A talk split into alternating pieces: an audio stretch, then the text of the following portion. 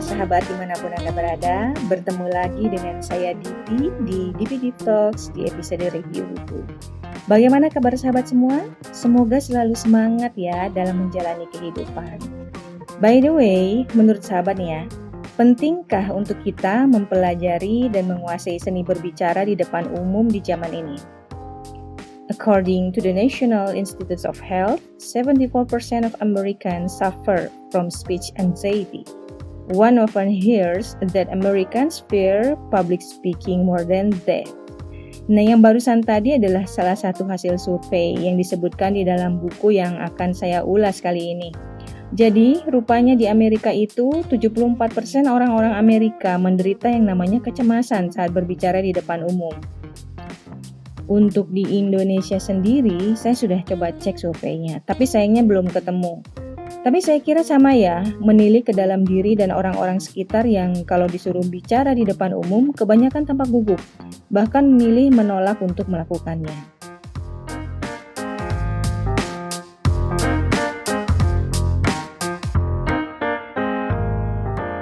Saat harus tampil dan berbicara di depan banyak orang, sangat wajar jika muncul rasa gugup atau grogi. Namun, umumnya rasa gugup akan berangsur berkurang, terutama jika kita menguasai apa yang kita sampaikan. Berbeda dengan grogi atau gugup, ternyata ada kondisi yang membuat seseorang merasa takut sehingga tidak bisa bicara di depan orang banyak. Apa itu? Di dalam dunia medis, ternyata ada yang namanya glasophobia. Glasofobia ini adalah rasa takut yang dialami seseorang ketika harus berbicara di depan umum. Fobia ini dapat terjadi pada siapa saja, dari berbagai usia dan kelas sosial. Lebih lanjut, glasofobia dijelaskan sebagai salah satu jenis fobia sosial yang membuat pengidapnya memiliki ketakutan yang kuat ketika harus berbicara di depan umum. Tingkat keparahan gejala yang dialami satu pengidap dengan yang lainnya ini bisa berbeda-beda. Ada yang masih bisa menahannya, tapi ada pula yang cukup parah sehingga mengganggu proses berpikir atau mengolah kata-kata. Bersama dengan terapis, pengidap glasofobia akan diajak untuk mengeksplorasi ketakutan dan pikiran negatif yang selama ini menghantui. Terapis akan mengajari cara untuk mengelola pikiran negatif dengan berbagai cara. Misalnya, jangan berpikir saya tidak bisa membuat kesalahan Cobalah untuk menerima bahwa semua orang membuat kesalahan atau memiliki kelalaian saat bicara di depan umum. Tidak masalah, sebagian besar audiens mungkin saja tidak menyadarinya. Hindari berpikir semua orang akan berpikir saya tidak kompeten. Fokus pada fakta bahwa audiens ingin kamu sukses. Kemudian, ingatkan diri bahwa materi yang dipersiapkan sudah cukup baik dan dikuasai. Setelah mengidentifikasi ketakutan, Berlatihlah mempresentasikan kepada kelompok-kelompok kecil yang mendukung. Saat kepercayaan diri tumbuh ketika bicara di depan kelompok kecil, bukan tidak mungkin jika rasa percaya diri itu juga terbangun untuk audiens yang lebih besar. Informasi tentang glasofobia ini saya dapatkan dari situs Halodo. Saya kira ada perbedaan ya antara penderita glasofobia dengan kecemasan biasa. Tapi jika dilihat lagi dari cara mengatasinya, Ternyata nggak jauh beda juga, terutama di poin persiapan dan belajar teknik berbicara di depan umum. Baik fobia maupun kecemasan ini, dua-duanya menghambat pengembangan diri kita, baik kehidupan sosial maupun karir kan ya. Karena nyatanya banyak momen dalam interaksi yang mengharuskan kita untuk berbicara di depan umum. Terutama kalau sahabat sudah menduduki satu posisi penting di perusahaan. Itu otomatis sudah bakal kejadian dalam kehidupan sosial, kita pun harus berkomunikasi untuk menyampaikan pesan dan tujuan-tujuan lainnya. Apa jadinya kalau kita menyerah pada hambatan ini? Nah, sahabat, kali ini saya akan membahas sebuah buku yang berkesesuaian dengan topik barusan ya. Topik komunikasi dan public speaking. Buku ini ditulis oleh John Bowie.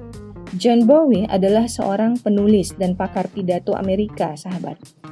Dia telah menulis untuk The New York Times Magazine, The New York Yorker, The Nation, dan This American Life.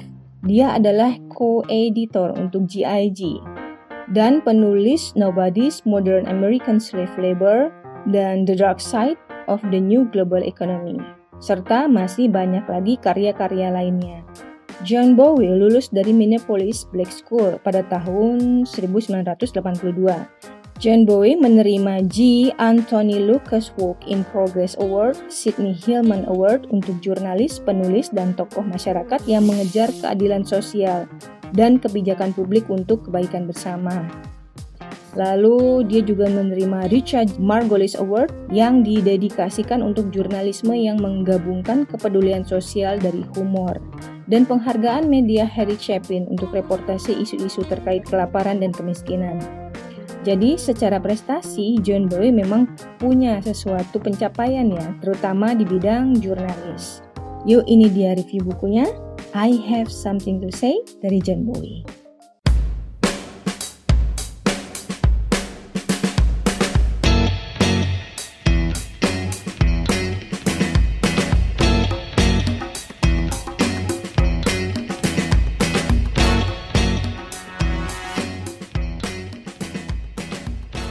Sahabat, saya bacakan dulu sedikit info buku ini ya.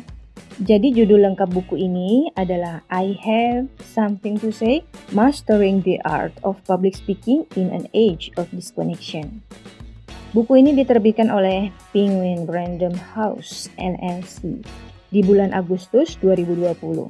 Jadi belum lama ya, sekitar beberapa bulan yang lalu. Dan buku ini masuk ke toko buku impor Periplus baru sekitar September atau Oktober awal. Isi buku dimulai dengan suatu cerita yang sangat menarik, sahabat. Mari disimak ya. John Bowie punya sepupu tiri namanya Bill. Dulu Bill ini mengajak teman kelasnya untuk ke apa ya namanya prom gitu ya. Lalu ditolak. Sejak itu Bill menutup diri dengan tinggal di basement keluarganya dan tetap tinggal di sana selama 43 tahun lamanya. Bill pergi ke gereja, belajar sendiri bahasa Jerman, belajar beberapa sonata Chopin, membuat model train yang sangat detail dan mengagumkan. Dalam pertemuan keluarga, Bill dikenal sebagai pribadi yang menyenangkan, tapi eksentrik. Ia juga adalah anggota keluarga yang paling terisolasi yang John Bowie kenal. Bill tidak pernah berkencan, tidak pernah bergandingan tangan dengan wanita mana pun, bahkan tidak pernah berbagi bir dengan teman. Tahun 80-an, semua orang dalam hidup Bill perlahan meninggal dunia. Ayahnya, ibunya, dan terakhir anjing keluarga mereka. Bill tinggal seorang diri di rumah. Namun pada tahun 92, di usia 59, Bill mengejutkan semua orang dengan berita pernikahan. Istrinya Debbie adalah seorang perawat dan kehidupan mereka berdua kelihatannya sangat berbahagia. Yang tidak bisa dipahami semua orang adalah bagaimana Bill bisa mengendalikan sifat malunya dan berbicara kepada Debbie untuk pertama kalinya, apalagi melamar Debbie. Tahun 2010, Bill dan Debbie datang dalam acara Thanksgiving keluarga. Dan dalam kesempatan inilah, John Bowie memberanikan diri untuk bertanya pada Bill. Bill bercerita tentang sebuah organisasi non-profit bernama Toastmasters. Seseorang dari gereja merekomendasikan organisasi ini sebagai tempat yang nyaman dan baik untuk bertemu serta berkenalan dengan orang-orang. Di Toastmaster, Bill belajar banyak hal termasuk berbicara di depan orang dan berkenalan dengan orang-orang baru. Biayanya murah dan masuk akal, dan tidak seorang pun memaksanya berbicara hingga ia memutuskannya sendiri. Pertemuan Toastmaster dimulai dengan Word of the Week yang mengenalkan kosakata baru. Lalu ada joke of the week ketika volunteer maju bercerita tentang cerita-cerita lucu. Kemudian ada table topics ketika peserta berbicara tentang random topics. Terakhir ada prepared speeches, yakni ketika peserta menyampaikan 4 hingga 10 menit materi tertentu. Dan di akhir pertemuan ada petugas sukarelawan yang menyampaikan timer, grammarian, ah counter, dan evaluator laporan tentang beberapa lama speaker berbicara. Apakah ada gramatikal yang error? Dan berapa kali si speaker berbicara ah, um, dan kata-kata serupa lainnya. Ya, dan dengan halus memberikan tips untuk mengembangkan skill. Sebulan setelah bergabung, Bill mencoba table topics dan ya, dia berkeringat, gugup, dan lain sebagainya. Tapi dia berhasil menyelesaikannya. Beberapa minggu kemudian, ia berhasil melanjutkan ke prepared speeches dengan subjek teknik yang ia sukai. Kemampuan berbicara Bill berkembang, baik di dalam klub maupun di luar klub. Ketika orang-orang mulai memahami dirinya dengan lebih baik, percakapan dan hubungan menjadi lebih cair. Di satu minggu yang cerah, dua tahun setelah bergabung di klub, Bill melintas di depan seorang wanita yang cantik yang sedang duduk di taman dekat Mississippi River. Bill tahu tempat itu adalah tempat di mana hmm, para single ini bertemu di akhir pekan. Akhirnya, Bill berbalik arah, berjalan melintasi rumput dan duduk di dekat wanita itu dan mengatakan sesuatu yang mungkin kalimat paling penting dalam hidupnya. Hello, I'm Bill. I notice you sitting here. It's such a lovely day. I wonder if you mind if I sit here as well. Lima bulan kemudian, ia dan Baby menikah. Toastmaster International didirikan tahun 1924 di Santa Ana, California. Ini adalah organisasi populer dengan 358.000 anggota yang tersebar di semua kota dan county di United States, serta 143 negara around the world. Jadi ini adalah organisasi yang memang internasional ya. Terinspirasi oleh cerita Bill, John Bowie kemudian memutuskan untuk mencoba sendiri belajar di Toastmasters. Dan ini kemudian membawanya pada sebuah petualangan penemuan sisi lain dari dirinya yang lebih percaya diri, sehat, berani, bahagia, dan berhasil. Bowie menunjukkan bahwa belajar berbicara di depan umum bukan hanya memberikan kita kemampuan untuk berpidato dengan baik dan tanpa gugup, tapi lebih dari itu, yakni terhubung dengan orang lain memberikan kita kebebasan, kekuasaan, dan rasa memiliki yang lebih besar.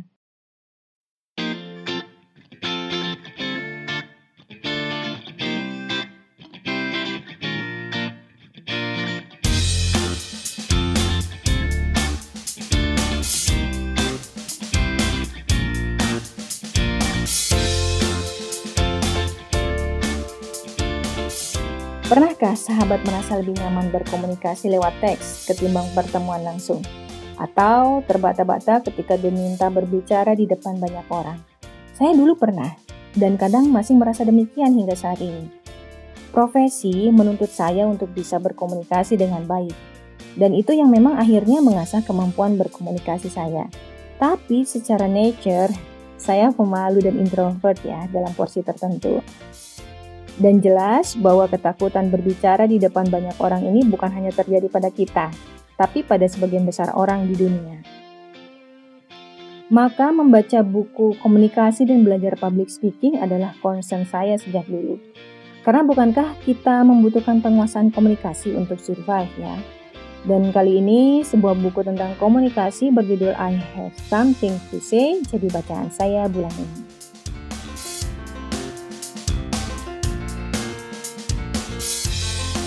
Seperti yang dituliskan di sampulnya, Mastering the Art of Public Speaking is an Age of Disconnection. Buku ini intriguing buat saya karena kata diskoneksinya. Karena setahu saya internet membuat manusia jadi connected people kan ya. Tapi tentu saja ada alasan mengapa John Bowie sebagai penulis menganggap saat ini adalah era diskoneksi. Pasti pada penasaran kan? Alasan mengapa John Bowie menganggap masa kini adalah era diskoneksi itu karena teknologi yang tersedia memudahkan kita untuk berkomunikasi lewat teks, sehingga di kehidupan nyata komunikasi langsung semakin berkurang, dan kita menjadi terdiskoneksi dengan lingkungan sosial, yang jauh menjadi dekat, yang dekat menjadi jauh, dan komunikasi tulisan menjadi lebih sering dibanding lisan. Di samping itu, diskoneksi yang dimaksud oleh Jane Bowie juga mengacu pada kita orang-orang introvert yang terisolasi dari lingkungan sosial karena rasa malu dan enggan berinteraksi. Kita terdiskoneksi dengan yang lain kan ya. Tapi dengan menguasai seni berbicara di depan umum, lambat laun kita akan kembali terkoneksi dengan lingkungan luar. Buku ini terasa berbeda buat saya karena I Have Something to Say adalah buku public speaking yang ditulis bukan oleh public speaker, tapi mendapatkan respon yang bagus dari pembaca internasional. Dan storytellingnya adalah poin yang membuat pemaparan di buku ini terasa begitu personal dan intens. Saya menyukai gaya berceritanya yang mengalir, yang kadang membuat saya seolah-olah sedang menyimak sebuah cerita fiksi akibat efek membaca dialog tokohnya. Dalam kebanyakan buku bertema public speaking yang saya baca, si penulis pastilah public speaker terkenal. Lalu umumnya di dalamnya ada strategi, teknik, tips, dan trik. Tapi di buku ini yang kita simak adalah kisah John Bowie yang di bidang jurnalis sangat diakui kemampuannya tapi berjuang begitu hebat hanya untuk berbicara di depan sebuah grup kecil. Karena sisi personal inilah pengalaman penulis terasa sangat related to readers, termasuk ke diri saya. Inspirasi awal Bowie masuk ke dalam grup pelatihan public speaking juga begitu membumi, yakni gara-gara sepupunya yang single bertahun-tahun lamanya itu. Pemalu dan introvert, tapi tiba-tiba mengumumkan perpindahan. Bowie lalu memutuskan masuk ke grup Toastmaster ya dan merasakan betapa malu dan susahnya untuk hanya sekedar menyampaikan pesan di depan sekumpulan kecil orang-orang. Ia banyak bergumam, kehilangan kata-kata, memasukkan tangannya bolak-balik ke saku atau menggaruk-garuk tengkuknya. Nah, perjalanan Bowie belajar public speaking menjadi ruh dari buku ini. Jadi terasa personal sekali ya, berbeda dengan buku-buku public speaking lainnya yang pernah saya baca. Di Toastmasters, John Bowie bertemu banyak orang-orang yang punya karir bagus tapi kesulitan berbicara di depan publik dan karir mereka menjadi mandek karenanya. Kasus ini pastinya tidak hanya terjadi di kehidupan orang-orang Amerika sana. Karena nyatanya kelas public speaking di mana saya menjadi fasilitatornya di sini di Indonesia memang banyak peserta yang secara level pekerjaannya sudah setara kepala divisi dan atau punya prestasi tertentu tapi masih minim dalam skill public speaking.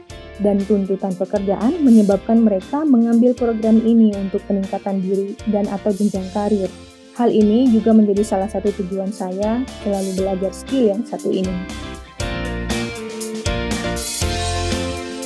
Banyak hal menarik yang disampaikan Bowie, mulai dari riset yang ia lakukan tentang asal-muasal public speaking, hmm, lalu ada tokoh-tokoh klasiknya seperti Plato, Aristoteles, dan Cicero, hingga wawancaranya dengan public figure seperti founder Domino's ya, hmm, Tom Monaghan, hingga penulis introvert yang TED Talks-nya ditonton begitu banyak orang ya, berjuta-juta orang. Susan Chain. Dua tokoh ini adalah public figure yang perjuangannya berat ketika mereka belajar berkomunikasi di depan banyak orang. Mereka adalah orang-orang introvert yang akhirnya bisa menguasai seni berbicara di depan umum. Di dalam buku ini, John Bowie juga membahas teori buku-buku komunikasi dan public speaking yang populer, misalnya dari Dale Carnegie. Dan bukan jurnalis New York Times namanya jika tidak mengangkat isu lalu mempertanyakannya dari berbagai sudut pandang yang beda dan mendalam. Di buku ini, John Bowie bukan hanya berbagi teknik public speaking basic ala Aristoteles, tapi juga membeberkan teknik Toastmasters ya, klub tempat ia belajar. Melalui tulisan-tulisannya, John Bowie juga mengajak pembaca untuk merenungkan makna komunikasi bagi kehidupan. 2400 tahun yang lalu, Aristoteles itu mengajarkan bahwa kita berbicara karena satu alasan, yaitu membujuk. Pidato dalam pandangannya merupakan argumen yang dalam keseharian dilakukan manusia tanpa henti dan di mana saja, di kamar tidur, ruang rapat, atau lapangan umum. Persaingan tanpa akhir ini sebenarnya adalah bentuk usaha untuk menjalin kemitraan. Karena di saat itulah terjadi kolaborasi kolektif di mana kita mengembangkan dan menyesuaikan ide-ide kita tentang dasar-dasar peradaban. Apa itu? Prinsip keadilan, hukum, moralitas, dan budaya. Mempelajari seni berbicara lebih dari sekadar belajar berbicara dengan baik atau menarik tapi berbicara berarti menunjukkan karakter si manusianya. Berbicara adalah cara kita menegaskan identitas kita, dan pada akhirnya berbicara adalah mendapatkan jawaban tentang baik dan buruk, benar dan salah. Dalam banget ya. Isokrates setuju dengan hal ini.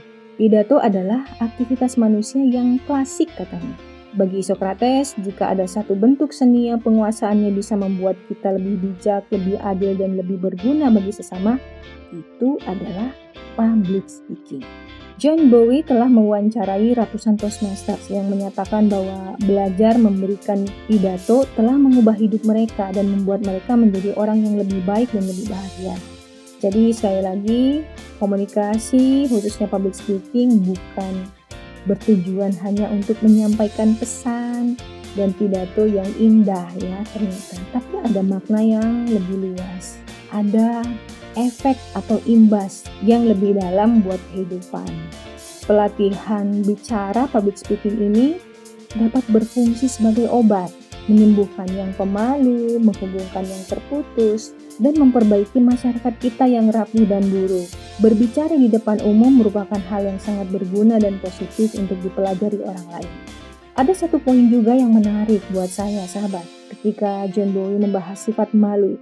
Di dalam buku dikatakan bahwa pemalu itu adalah dekat dengan sifat egois. Karena seseorang yang pemalu banyak memikirkan sesuatu dari perspektif dirinya sebagai center of the world, ketimbang memandang sesuatu dari sisi orang lain. Kalau dipikir-pikir, ini banyak benarnya juga ya.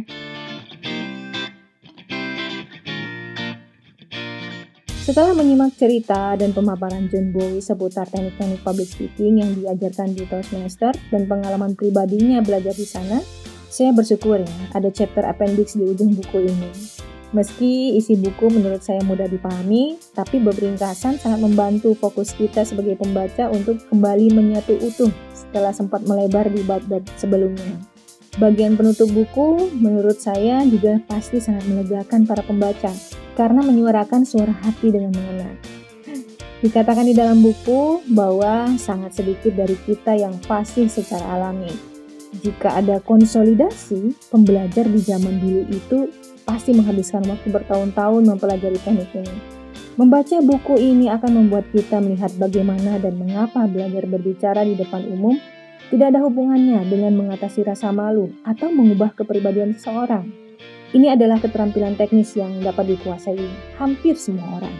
Ketika kita belajar untuk mengatakan apa yang kita maksud dengan percaya diri dan tanpa rasa cemas, kita akan merasakan apa artinya mewakili diri kita di dunia dengan jujur dan cakap.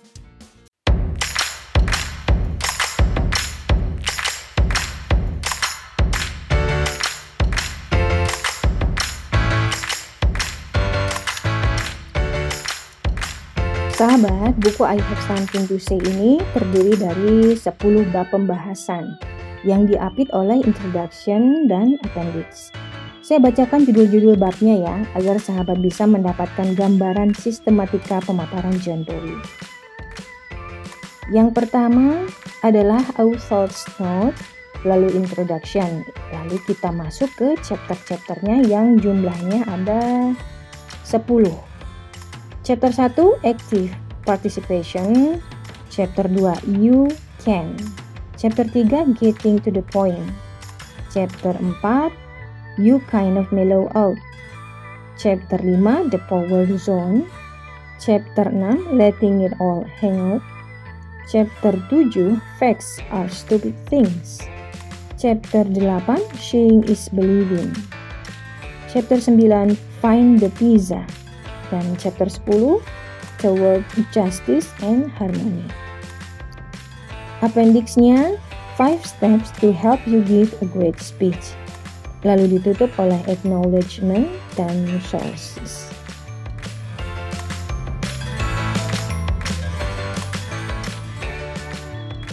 Nah sahabat, ada lima langkah yang bisa membantu kita saat memberikan sebuah pidato, presentasi, atau apa pun itu di depan umum. Lima langkah ini merupakan intisari how to yang diajarkan dalam buku I Have to Say Something. Silakan disimak dengan seksama ya.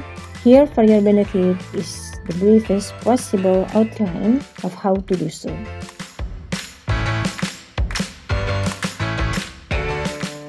Five steps to help you a great speech. Langkah satu, pikirkan tentang audiens kita. Dalam menyampaikan suatu materi di depan umum, fokus kita terletak pada audiens. Nah, godaan untuk mempersiapkan sebuah materi yang berfokus pada diri sendiri dan mental state yang kita alami itu akan sangat besar maka kembalikan fokus kita ke audiens. Pikirkan audiens kita, menulis draft untuk audiens, dan gunakan suara serta tubuh kita untuk terhubung dengan audiens. Tingkatkan pemahaman mereka dengan apa yang kita sampaikan dan dengan diri kita. So, tugas pertama dalam memikirkan audiens kita adalah duduk. dan pikirkan tentang audiens kita. Sebelum menyelesaikan topik atau mulai membuat draft materi, tanyakan pada diri pertanyaan-pertanyaan berikut dan tuliskan jawabannya. Berapa banyak orang yang akan hadir? Apa ras, agama, jenis kelamin, kebangsaan, dan etnik mereka? Berapa umur mereka? Seberapa berpendidikan mereka? Pada kesempatan seperti apa kita berbicara? Mengapa mereka memilih kita untuk berbicara dengan mereka? Apa yang mereka ketahui tentang kita dan topik yang kita sampaikan? Lihat ruangan atau gambar ruangan tempat kita untuk berbicara, sehingga kita memiliki gambaran yang jelas tentang siapa yang akan duduk di mana dan bagaimana rasanya berbicara dengan mereka. Apakah kita, misalnya, membutuhkan mikrofon? Jam berapa sekarang? Apakah mereka akan lapar pada saat kita menyampaikan materi? Apa yang akan mereka lakukan sebelum mereka mendengar kita? Apakah mereka memiliki materi cetak atau akses web ke informasi yang kita sajikan? Jika kita sudah sejauh ini, kita sudah mulai mengalihkan fokus dari diri kita sendiri ke audiens. Langkah selanjutnya akan membawa kita lebih dekat untuk melihat sesuatu dari sudut pandang mereka. Kita masuk ke langkah kedua ya. Langkah dua, tentukan tujuan kita. Sebelum kita menulis, tanyakan pada diri apa tujuan saya berbicara. Apa yang saya ingin audiens ketahui atau lakukan sebagai hasil dari pidato saya. Rumuskan jawabannya dengan satu kalimat. Sebagai hasil dari ceramah saya, mereka akan mengetahui X dan menanggapi dengan melakukan Y. Sebagai hasil dari presentasi saya tentang platform analitik perusahaan, mereka terbantu menjadi lebih baik dalam pekerjaan mereka dan mereka akan merespon dengan mempekerjakan kami untuk berkonsultasi tentang portfolio mereka. Itu contohnya ya. Sebagai hasil dari tayangan slide perjalanan keluarga saya yang membawa bencana, mereka akan terhibur dan mereka akan menanggapi dengan mempersiapkan lebih baik daripada yang saya lakukan untuk liburan keluarga mereka berikutnya. Itu contoh-contohnya. Mungkin tujuan kita hanyalah untuk memberi informasi atau untuk menghibur dan kita tidak meminta audiens untuk melakukan sesuatu secara khusus. Tapi bagaimanapun kita perlu tahu persis mengapa kita berbicara. Jika slide statistik lelucon dan anekdot dalam pidato kita tidak sesuai dengan tujuan kita, hentikan ya. Menurut Aristoteles, orang mendengarkan untuk satu alasan sahabat, agar bahagia kalau ini kedengarannya aneh, pikirkan bagaimana rasanya ketika kita mendengarkan seseorang mengoceh tentang topik yang kita tidak peduli. Apakah itu membuat kita bahagia? Enggak kan ya? Dan dari perspektif audiens, ketika kita berbicara dengan cara yang tidak secara langsung relevan dengan kebahagiaan mereka, kita dianggap melantur, nggak ada gunanya. Jadi sahabat, audiens perlu mengetahui tiga hal. Satu, apa yang kita bicarakan. Dua, apa yang harus mereka pedulikan? Dan tiga, apa untungnya bagi mereka? Intinya bukanlah bahwa pembicaraan kita harus menjanjikan kebahagiaan langsung, kekal, dan tak terbatas pada audiens ya. Tetapi setiap keputusan yang kita buat tentang pidato kita atau presentasi kita, itu harus menunjukkan bahwa kita berbicara untuk keuntungan mereka, bukan diri kita. Langkah tiga, membuat outline dan mengelola pustaka. Pidato dan presentasi biasanya terdiri dari pendahuluan, 3 hingga 5 bagian utama, dan kesimpulan. Bagian-bagian ini tidak boleh diucapkan seperti daftar, tapi harus diatur di sekitar struktur yang lebih besar. Beberapa struktur organisasi yang umum meliputi kronologis, spasial, topik, sebab akibat, dan solusi masalah kita coba bahas dari awal ya, kronologis. Kronologis berarti ini kita menjelaskan topik di sepanjang garis waktu dengan awal, tengah, dan akhir. Contohnya seperti ini. Hari ini saya akan berbicara tentang sejarah pembuatan pasta dari asalnya sebagai produk buatan tangan di Tiongkok dan Italia kuno hingga pembuatannya di pabrik-pabrik canggih di seluruh dunia saat ini. Terasa ya kronologisnya? Ada awal, tengah, akhir. Lalu berikutnya spasial. Nah, ini tentukan topik menurut hubungan fisik atau arah. Contohnya seperti ini. Hari ini saya akan berbicara tentang berbagai jenis mie yang bisa kita nikmati di Texas, di London, dan bagian utara Malaysia. Terasa ya, beda arah, ada hubungan fisik ya. Lalu topik, mengatur informasi menurut area dalam topik atau kategori yang lebih besar. Contohnya, Hari ini saya akan berbicara tentang biji-bijian yang paling sering digunakan untuk membuat pasta, yaitu gandum, semolina, nasi, dan barley. Sebab dan akibat menjelaskan penyebab atau alasan dari suatu fenomena dan akibat yang ditimbulkan, atau sebaliknya. Contohnya, hari ini saya akan berbicara tentang peningkatan tingkat obesitas di Texas dan Malaysia bagian utara yang oleh para ilmuwan semakin dikaitkan dengan konsumsi biji-bijian olahan yang berlebihan. Terasa ya sebab dan akibatnya. Solusi masalah, mendefinisikan masalah dan mengartikulasikan solusi. Contohnya seperti ini. Hari ini saya akan berbicara tentang bagaimana penderita obesitas di seluruh dunia dapat memperoleh manfaat dari makan pasta yang terbuat dari kacang gardenzo yang mengandung lebih sedikit karbohidrat dan lebih banyak protein daripada pasta tradisional. Struktur mana pun yang kita pilih, beritahu audiens kita di awal penyampaian materi. Inilah yang akan saya bicarakan, dan inilah cara saya akan membicarakannya. Saat kita melanjutkan ke bagian yang berbeda dari pidato kita atau presentasi kita, jelaskan di tiap transisi di mana kita berada.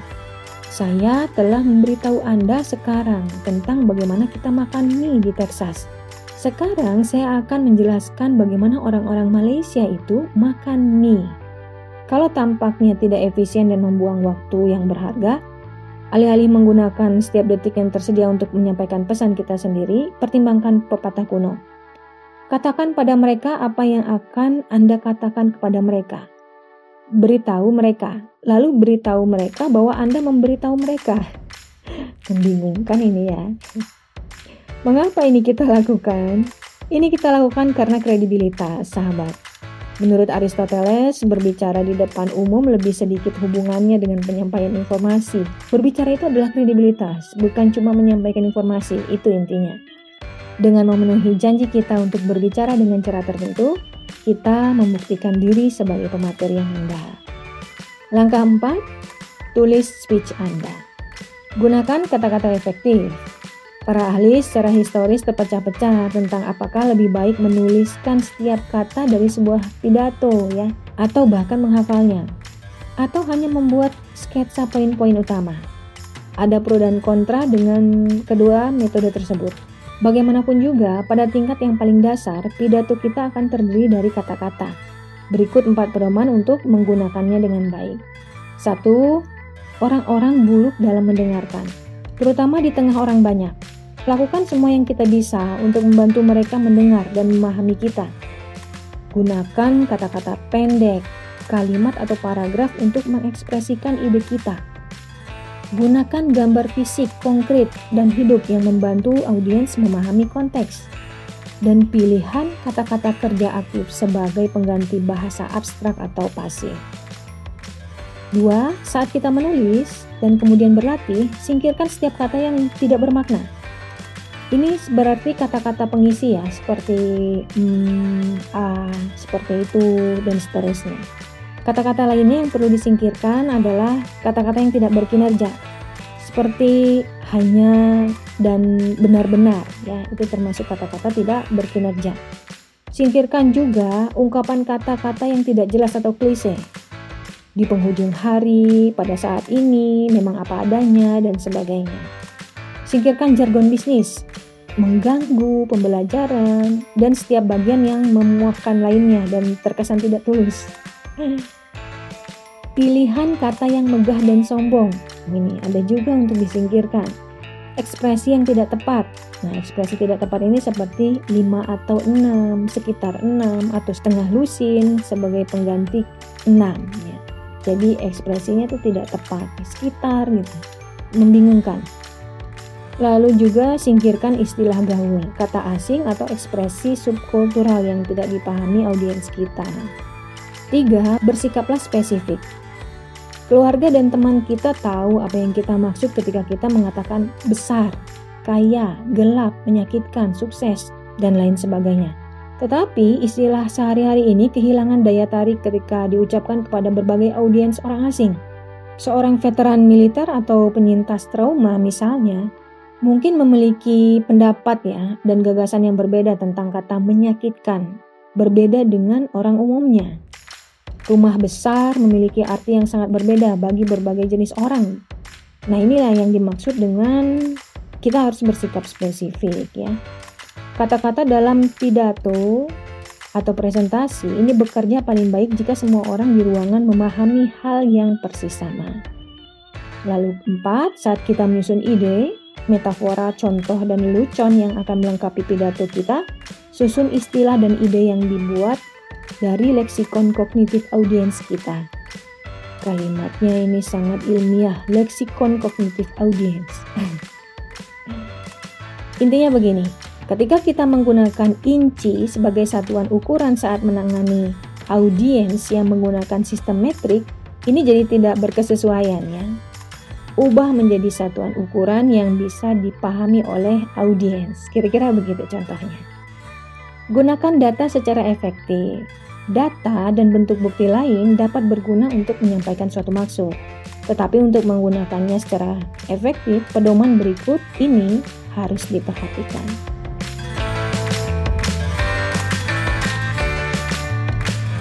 Gunakan data dengan hemat. Sejumlah fakta dan gambaran biasanya cukup untuk sebagian besar jenis pidato.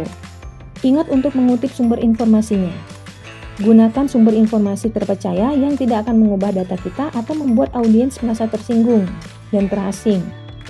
Misalnya nih ya, kalau di buku disebutkan begini nih.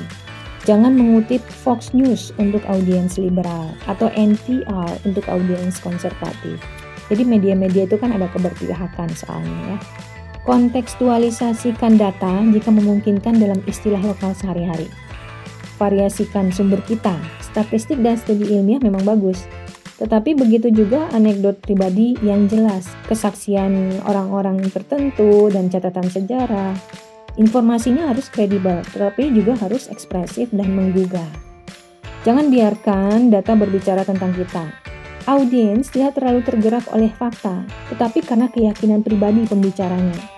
Data kita mungkin meyakinkan, tetapi jika kita tidak menggunakannya, Mengapa kita tidak kirim spreadsheetnya saja melalui email, lalu beritahu audiens, eh, minta mereka untuk membaca spreadsheet di email mereka dan kasih tahu mengapa itu penting.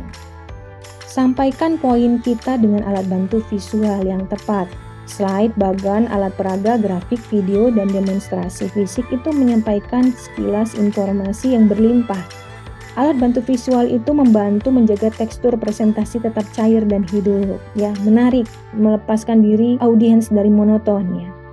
Dan terlepas dari kegunaannya, penting untuk diingat bahwa audiens telah datang untuk melihat kita, bukan slide kita. Jadi, berikut ada lima aturan untuk menggunakan alat bantu visual secara efektif. Pertama, buatlah tetap sederhana. Gambar dan slide harus menjelaskan atau mendemonstrasikan ide satu persatu. Hindari menggunakan terlalu banyak angka, kata, atau elemen visual pada satu tampilan. Yang kedua, batasi jumlah gambar. Kita memberikan pidato bukan menayangkan film. Ini sering kejadian ya. Untuk sebagian besar jenis presentasi, wajah dan suara kita harus tetap menjadi pusat perhatian, bukan slide kita ya. Yang ketiga, jangan pernah memunggungi audiens.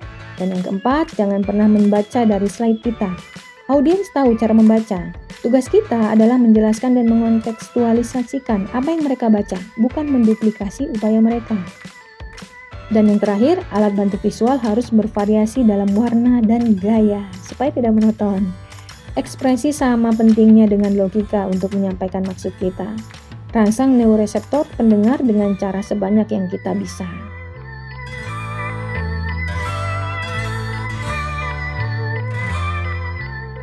Langkah 5. Praktekkan. Kunci kefasihan bukanlah kepercayaan diri atau kecerdasan atau kreativitas, tetapi kemampuan untuk menahan, menanggung rasa sakit dari persiapan dan latihan. Jadi, mulailah dengan membaca materi dengan lantang beberapa kali dengan cara apa adanya. Jangan takut salah, baca saja. Gunakan timer untuk memastikan bahwa kita berada dalam batas durasi.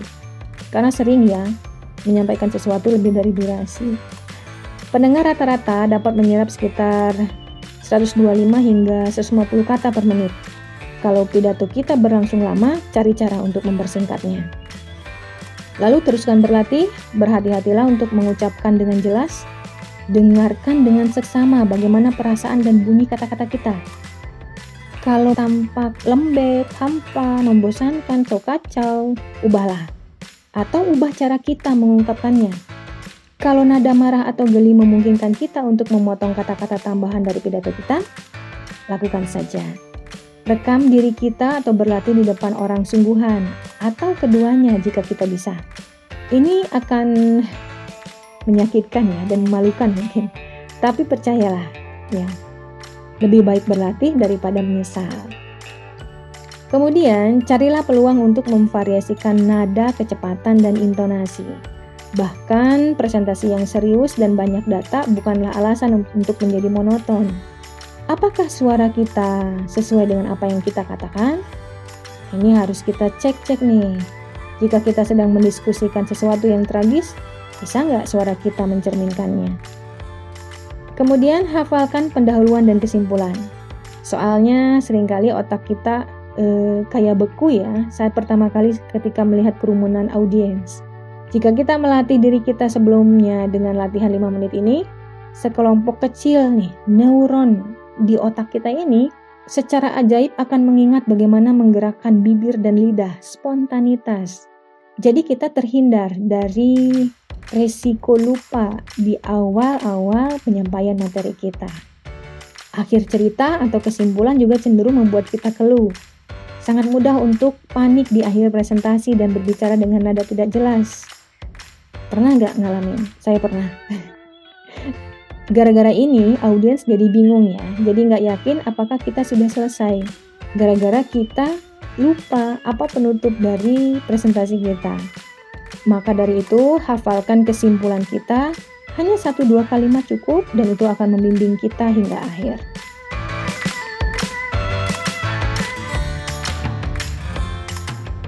Berikutnya, jangan lupakan tubuh. Ide dan informasi tidak diragukan lagi adalah bagian paling menarik dan penting dari pidato. Tapi itu bagi kita. Dari sudut pandang audiens, bagian yang paling menarik dan penting dari pidato adalah diri kita tubuh kita, tindakan dan penampilan kita. Memparafrasekan Aristoteles lagi nih, ketika audiens menemukan perilaku kita aneh atau mengganggu, mereka jadi tidak mempercayai kita, bahkan ketika kita mengatakan yang sebenarnya. Semua ini berarti berbicara di depan umum itu mengharuskan kita berpura-pura menjadi seseorang yang bukan kita. Tetapi penting untuk mematuhi lima aturan berikut untuk memastikan bahwa tubuh kita mengekspresikan pesan kita alih-alih merusaknya. Yang pertama, hindari gerakan tidak sadar seperti mengetuk kaki atau memainkan kunci. Jangan sentuh rambut atau wajah, jangan mengulangi satu gerakan pun terlalu sering sehingga mulai terlihat neurotik ya, berulang-ulang gitu. Kenakan apa pun yang kita inginkan selama tidak mengganggu tujuan pidato. Latih setiap bagian dari pidato seolah-olah kita benar-benar menyampaikannya. Jika bisa berlatih di ruangan atau ruang tempat akan berbicara itu bagus. Jika tidak, improvisasi saja. Misalnya, apakah kita akan mendekati mimbar dari tempat yang jauh? Coba berlatih ke panggung. Apakah kita akan mengajukan pertanyaan retoris kepada audiens? Beri waktu mereka untuk menjawab sebanyak yang dibutuhkan. Nah, semakin banyak tubuh kita tahu tentang bagaimana rasanya menyampaikan materi kita, semakin banyak otomatis otak kita akan bekerja. Saat kita berbicara dengan teman dan keluarga, tubuh bekerja seiring dengan perkataan kan ya. Ikan yang kutangkap besar, tangan kita terentang lebar. Pria di bus itu gila, jari kita memutar-mutar di telinga kita. Tapi begitu kita berbicara di depan umum, sering kali kita menjadi kaku. Padahal ini adalah salah satu bahasa tubuh yang bagus ya, karena akan membuat menjadi lebih luas. Kita tidak perlu menjadi seorang aktor, tapi kita Baiknya, ah, menggunakan bahasa tubuh untuk membantu menggambarkan apa yang kita bicarakan, seperti yang kita lakukan dalam percakapan biasa, yakni dengan teman dan keluarga yang tadi disampaikan ya. Berlatihlah dan sempurnakan gerakan yang akan membantu kita melakukannya. Lalu teruslah bergerak. Sulit bagi audiens untuk menikmati pesan kalau kita terlihat ketakutan. Daripada berdiri kaku di satu tempat, regangkan tubuh sedikit jika ada ruang Tempat di panggung, manfaatkan kesempatan untuk terlibat dengan anggota dan bagian audiens yang berbeda. Kalau perlu, tulislah gerakan kita. Di bagian pinggir catatan presentasi, tulis kapan harus berhenti, kapan harus menyesap air, kapan harus pindah ke sisi panggung yang jauh, dan seterusnya. Dan kalau terdengar amatiran, ya biarlah. Ironi terbesar dari melatih pidato adalah semakin banyak kita mempersiapkan diri, semakin alami kita jadinya. Dan itu adalah sebuah kesuksesan yang sebenarnya. I Have Something to Say adalah salah satu buku komunikasi public speaking yang bagus dan tepat untuk dibaca, bahkan oleh kita yang merasa sangat tertutup dan pemalu sekalipun. Hakikat komunikasi bukan hanya untuk menyampaikan pesan, tapi juga untuk terhubung dengan satu sama lain dan menjadi bagian dari kehidupan yang berubah dan terus berkembang.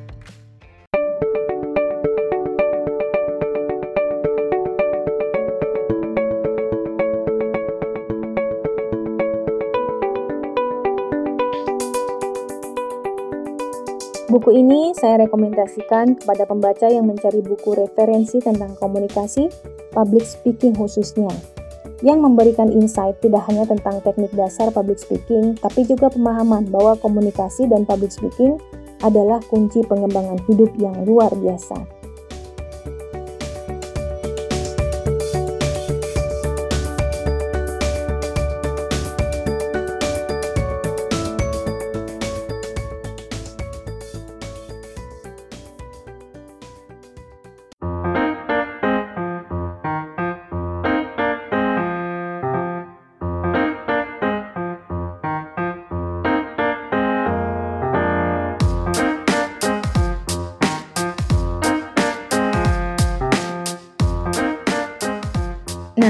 Dia ulasan buku I Have Something to Say, Mastering the Art of Public Speaking in an Age of Disconnection dari John Bowie. Buat yang tertarik membaca, bisa langsung ke toko buku impor Periplus Bandung, Jalan Dr. Setiabudi nomor 4246 Bandung, atau kunjungi Instagram mereka di @periplus underscore Setiabudi. Sahabat, jangan lupa ya follow akun DPDIV Talks di Anchor dan Spotify serta akun Instagramnya @dpdiv biar sahabat bisa dapat notifikasi postingan terbaru podcast ini. Baca-baca review buku lainnya bisa sahabat lakukan juga dengan mengunjungi laman blog dpdiv.com atau Instagram saya di @dpdivofficial. Saya mohon sahabat berkenan memberikan dukungan kepada akun DPDiv Talks dengan cara share konten ini di Instagram Story atau media sosial yang kalian miliki. Terima kasih buat sahabat yang sudah mendengarkan dan dukung podcast saya ini ya. Sampai bertemu lagi di episode berikutnya. Bersama Dipi, tetaplah membaca karena membaca membuka jendela dunia. Dipi Div Talks, let's encourage each other to share a better future through education and book recommendation.